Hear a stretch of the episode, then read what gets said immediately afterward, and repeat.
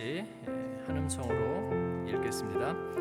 그의 부모가 그에 대한 말들을 놀랍게 여기더라. 시므온이 그들에게 축복하고 그의 어머니 마리아에게 말하되 이르되 보라 이는 이스라엘 중 많은 사람을 패하거나 흥하게 하며 비방을 받는 표적이 되기 위하여 세움을 받았고 또 칼이 내 마음을 찌르듯 하리니 이는 여러 사람의 마음의 생각을 드러내려 함이니라 하더라.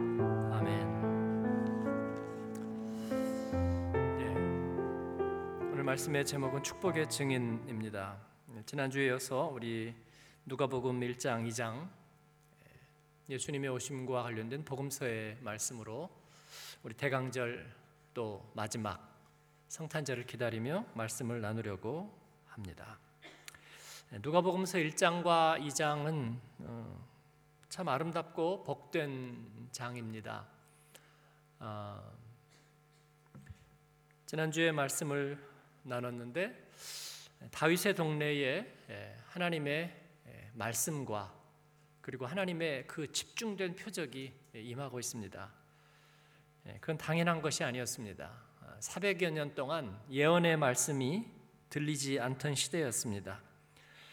어, 마침내 그 400년의 침묵을 깨고 하나님께서 고린도전서 13장 1절에 있는 말씀처럼 사람의 방언과 천사의 말로 다시 말씀하시기 시작하신 것입니다.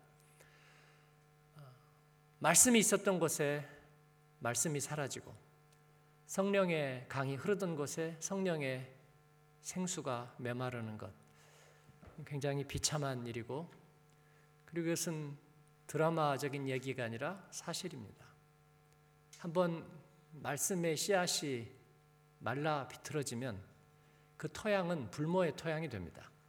은혜 받지 못하는 마음밭이 되면 좀처럼 은혜 받기가 쉽지 않아요. 성경과 종교에 대한 지식이 있었던 것은 전부 다 반작용으로 나쁘게 작용합니다.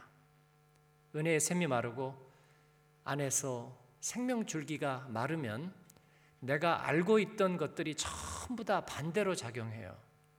그래서 내가 다시 은혜 받지 못하도록 방해하는 요소가 되는 거예요. 제자 훈련하면서 제가 여러 번 말씀드렸어요. 뭐 제자 훈련 하니까 뭐 특권 의식이 있다. 뭐 이런 얘기도 어, 사람들이 하는데 그럴 거 하나도 없어요. 왜냐하면 이제 도망갈 길이 없거든요. 예. 구원의 도리가 우리가 하나님 앞에서 가진 그 은혜의 길이 그 필연적이고 피할 수 없는 길이 어떠한지를 우리가 알고서 이제 달아날 길이 없습니다. 그 제가 자주 말씀드렸어요. 예, 우리 교육자들도 마찬가지예요. 길은 두 가지입니다.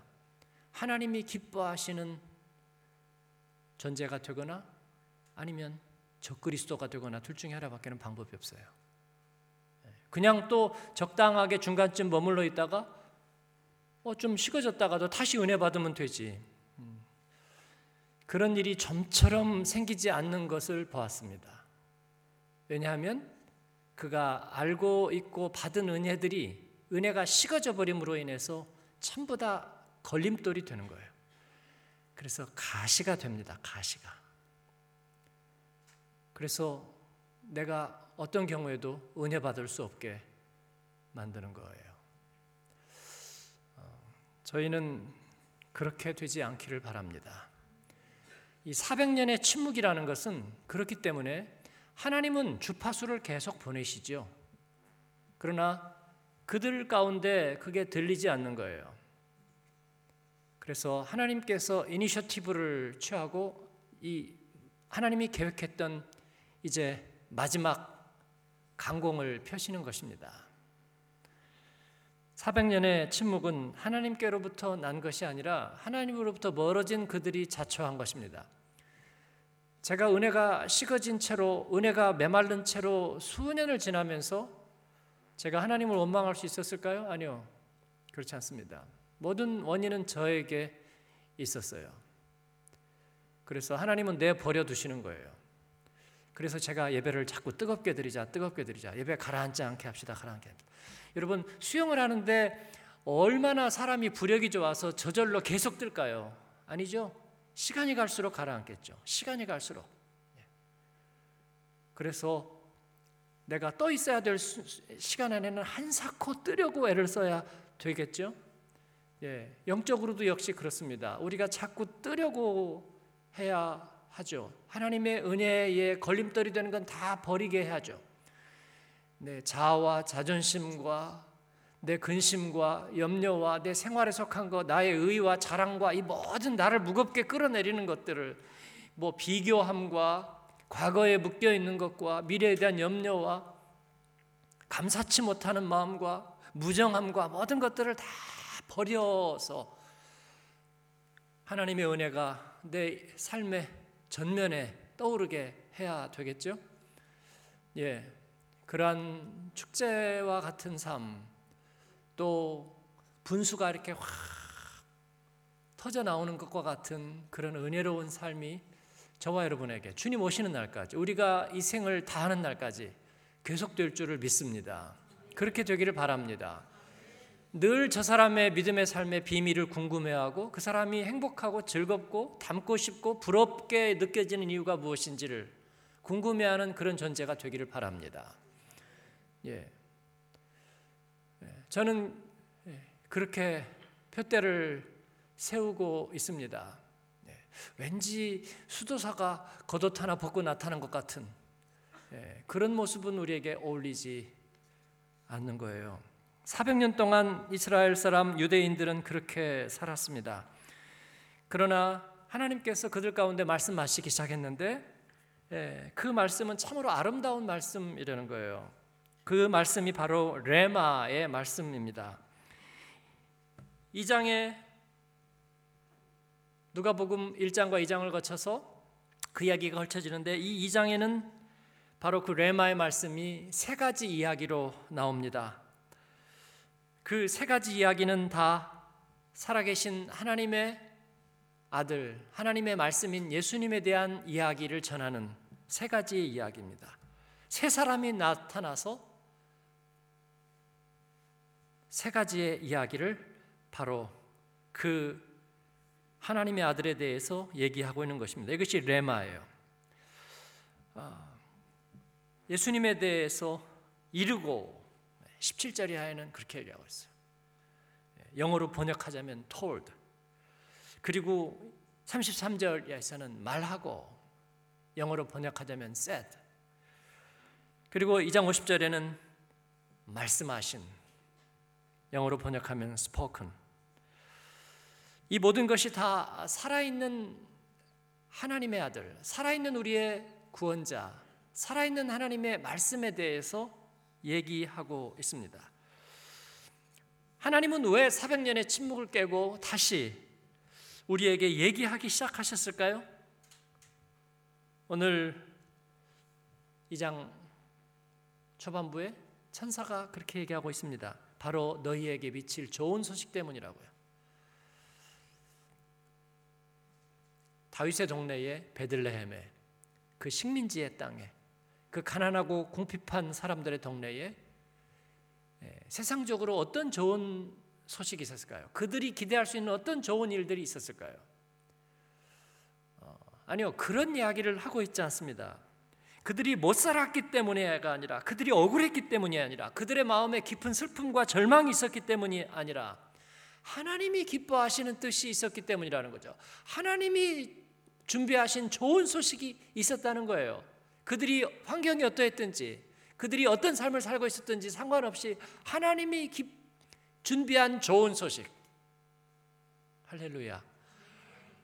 네.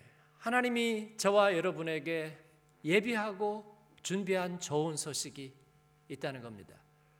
바로 이게 레마의 말씀입니다.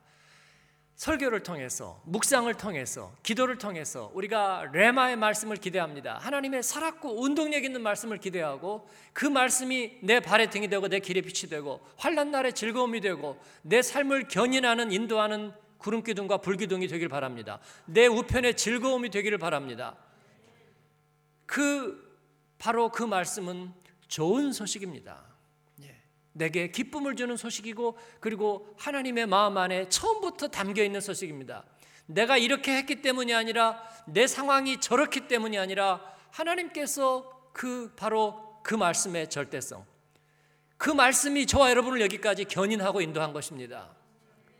이스라엘 백성에게 애굽보다 광야가 조금 더 낫기 때문에 예? 속박하는 게 없고 뭐 좀 자리가 좀 안 좋지만 그래도 애굽에서 그렇게 사는 것보다는 여기가 그래도 조금 낫기 때문에 그래도 여기까지 온 거가 아니고 하나님의 절대적인 계획이 그들의 가지 않은 길을 인도해서 없는 광야에 길을 만들고 그리고 골짜기에 다리를 놓아서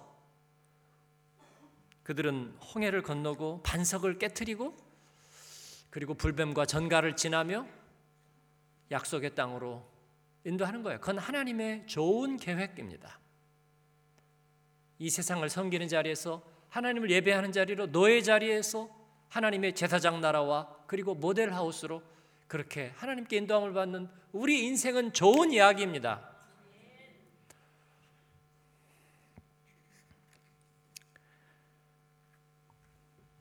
첫 번째 이야기 이는 천사에 의해서 전해지고 있습니다.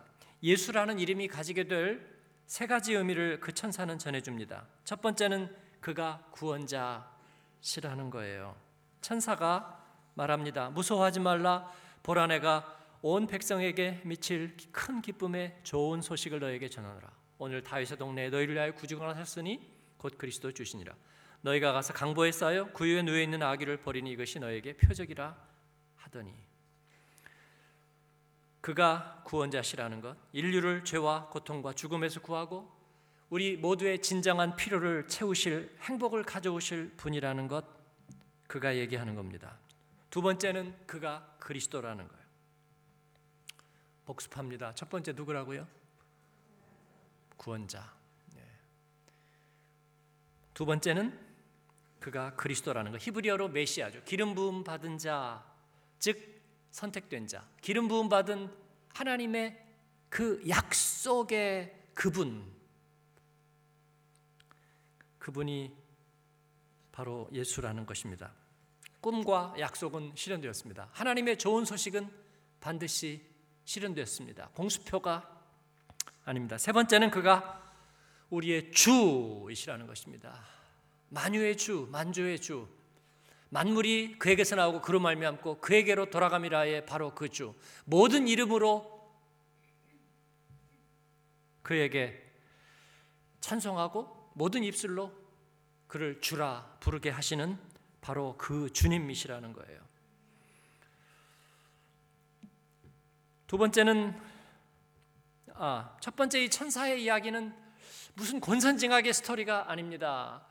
어, 뭐 니들이 이렇게 했으니까 저렇게 하고 저렇게 했으니까 저렇게 하고 니들이 상황이니까 이렇고 니들이 문제가 있으니까 기도를 이렇게 하고 그런 이야기가 아닙니다. 절대적으로 절대적으로 하나님께서 준비하신 바로 그 이야기입니다. 오래 전부터 하나님께서 예비하신 이야기. 율법과 선지자들의 증거를 받은 것이라.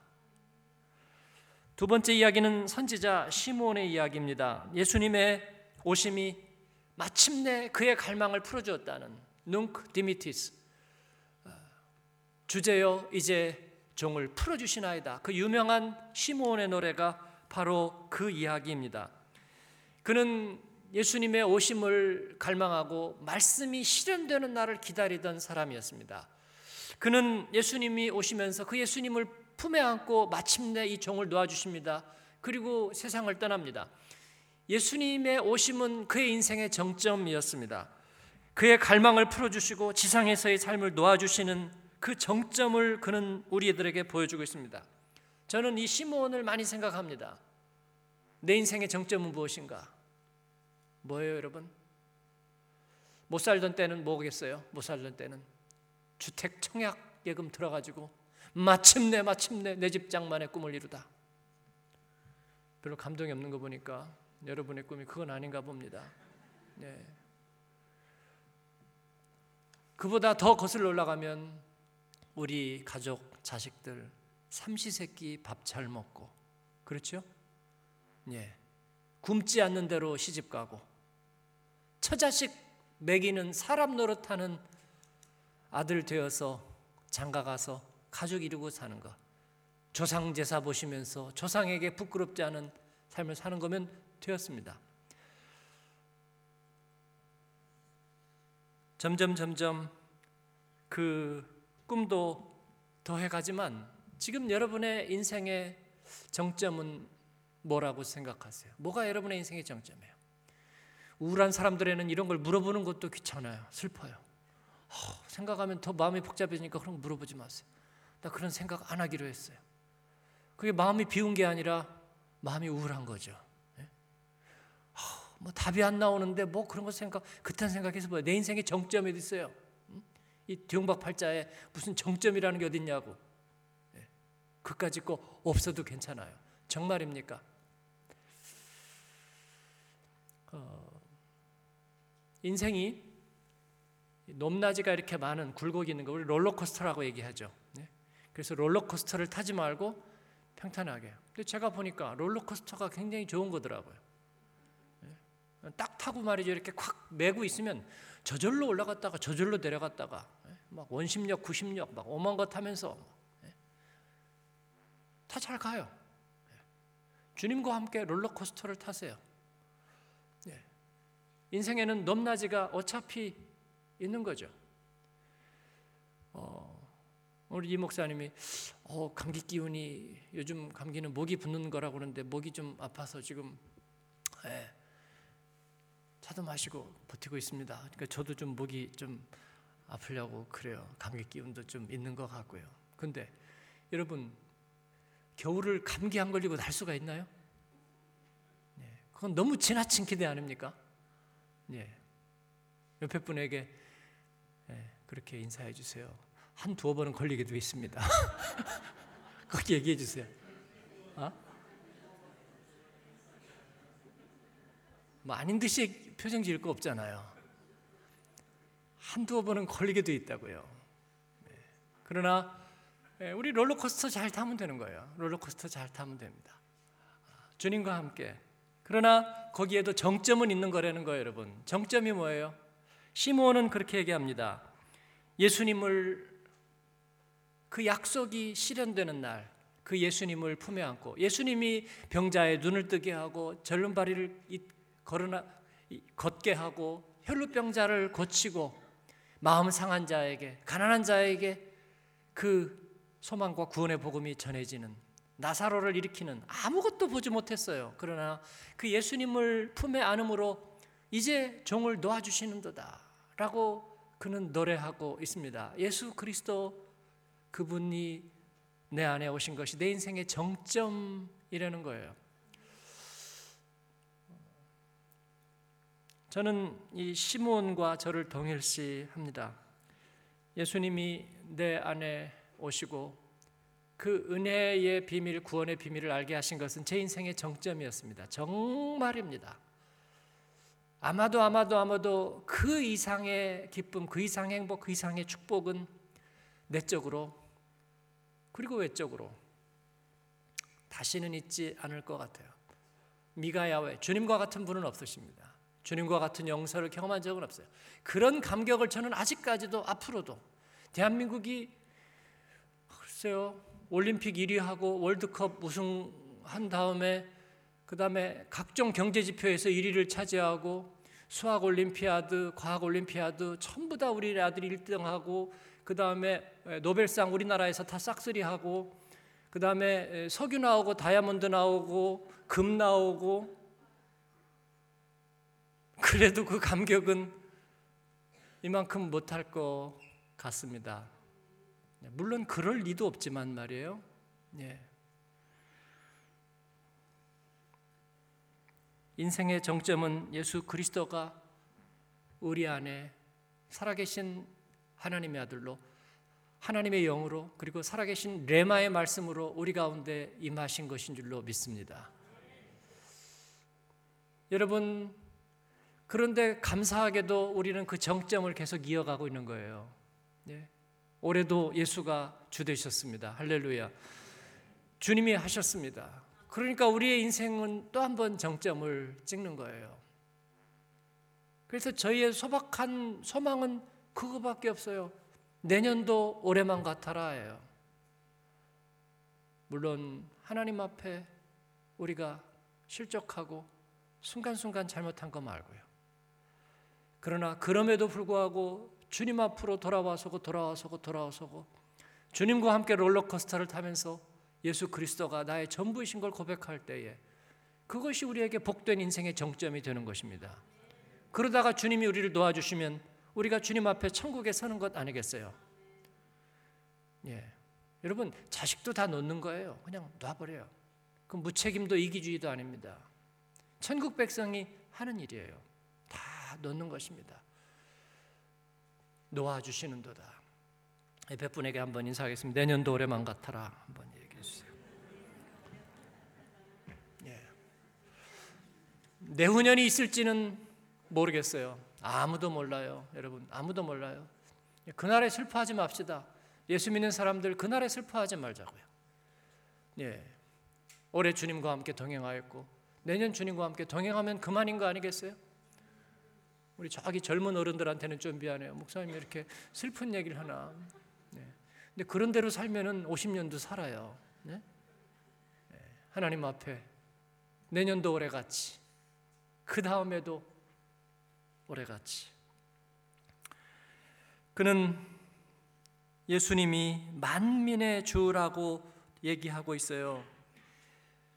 예루살렘과 유대의 지경을 넘어갈 그 예수님에 대한 기대로 시므온은 눈을 감고 있습니다.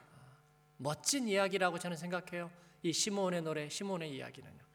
세 번째 이야기는 예수님의 이야기입니다. 이제 예수님이 자라나는 거예요. 예수님이 자라나는 얘기는 언제나 우리에게 기쁨이 되고 신이 납니다. 성전에서 하나님과 교제하는 것을 즐거워하였던 예수님.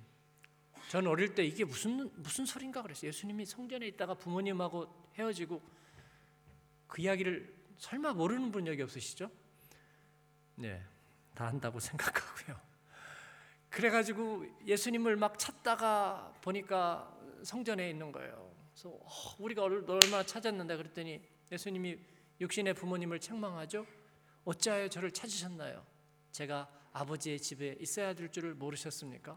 그 내가 어릴 때는 어, 무슨 싸가지? 어? 아무리 부모 그래도 육신의 부모인데 아 근데 제가 뭐 별에서 온 그대 뭐 이런 거다 아이 사람이 나이가 많구나 그죠? 하나님께로부터 왔으니까 얼굴은 애기지만 실제로는 나이가 많어. 네. 그러니까 육신의 부모한테 그렇게 했나? 네. 그러나 그것만은 아니고 네. 우리말로 이렇게 번역이 되어 있지만 어, 제가 교회를 오래 다녀도 하나님의 말씀이 재밌고 예배드리는 게 즐겁고 하나님과 교제가 행복하고 즐겁다는 게 실제로 그렇지 않구나 하는 것을 아주 오랫동안 경험을 하게 된 거예요. 네. 이게 하나도 재밌는 일이 아닐 수도 있구나. 그렇죠? 네. 어느 순간에 하나님의 말씀이 달어, 진짜. 얼마나 달아요? 예. 스위스 꿀보다, 뉴질랜드 꿀보다 더 달어. 예. 그리고 금보다 빛나요. 뭐보다? 순금보다.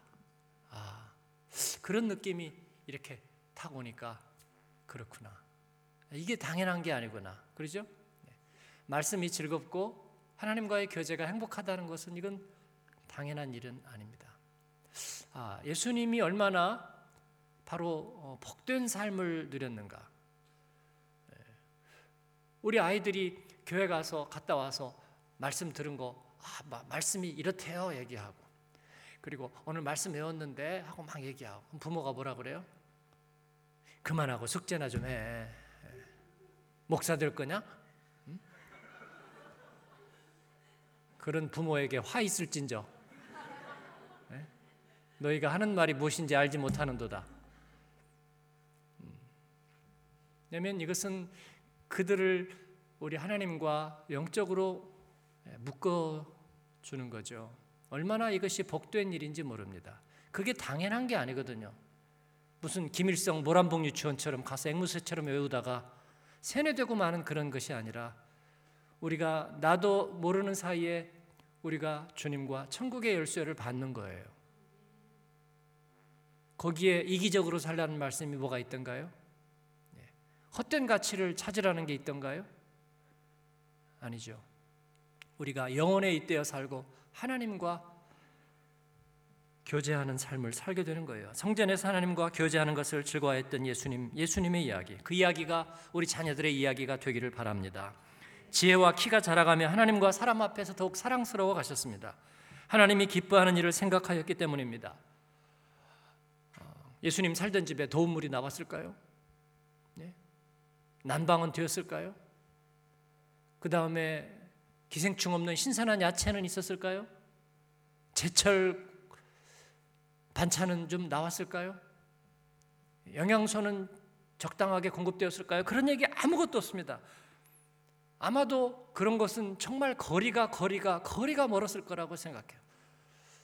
이 중에도 어릴 때 학교에서 초등학교 운동장에서 수도꼭지 틀고 녹, 녹 냄새가 이렇게 음? 철분이 그 다량 함유된 물을 그냥 대장균 굉장히 다량 함유된 물을 그냥 막 벌컥벌컥 마신 분들 많을 거예요.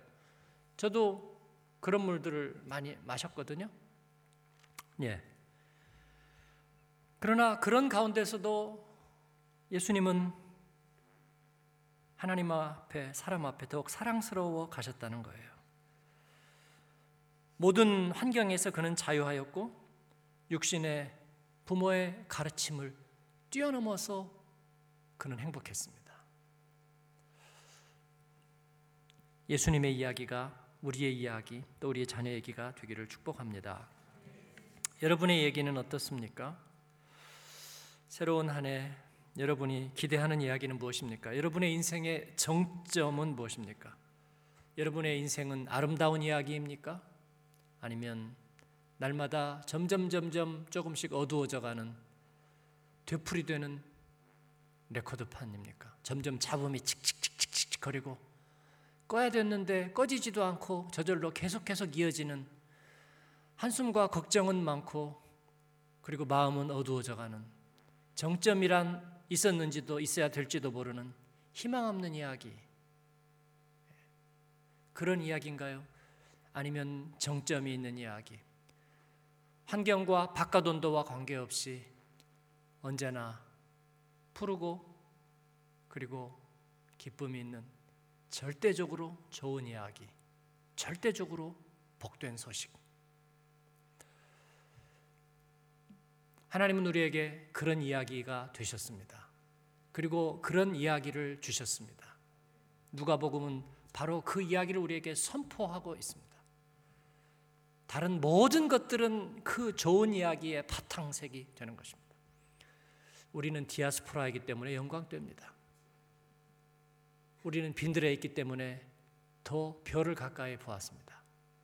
그리고 우리가 초라한 곳에 있었기 때문에 예수님이 내 곁에 누우신 것을 뚜렷이 보았습니다. 그렇기 때문에 우리는 주님 앞에 예물이 될 수 있었습니다.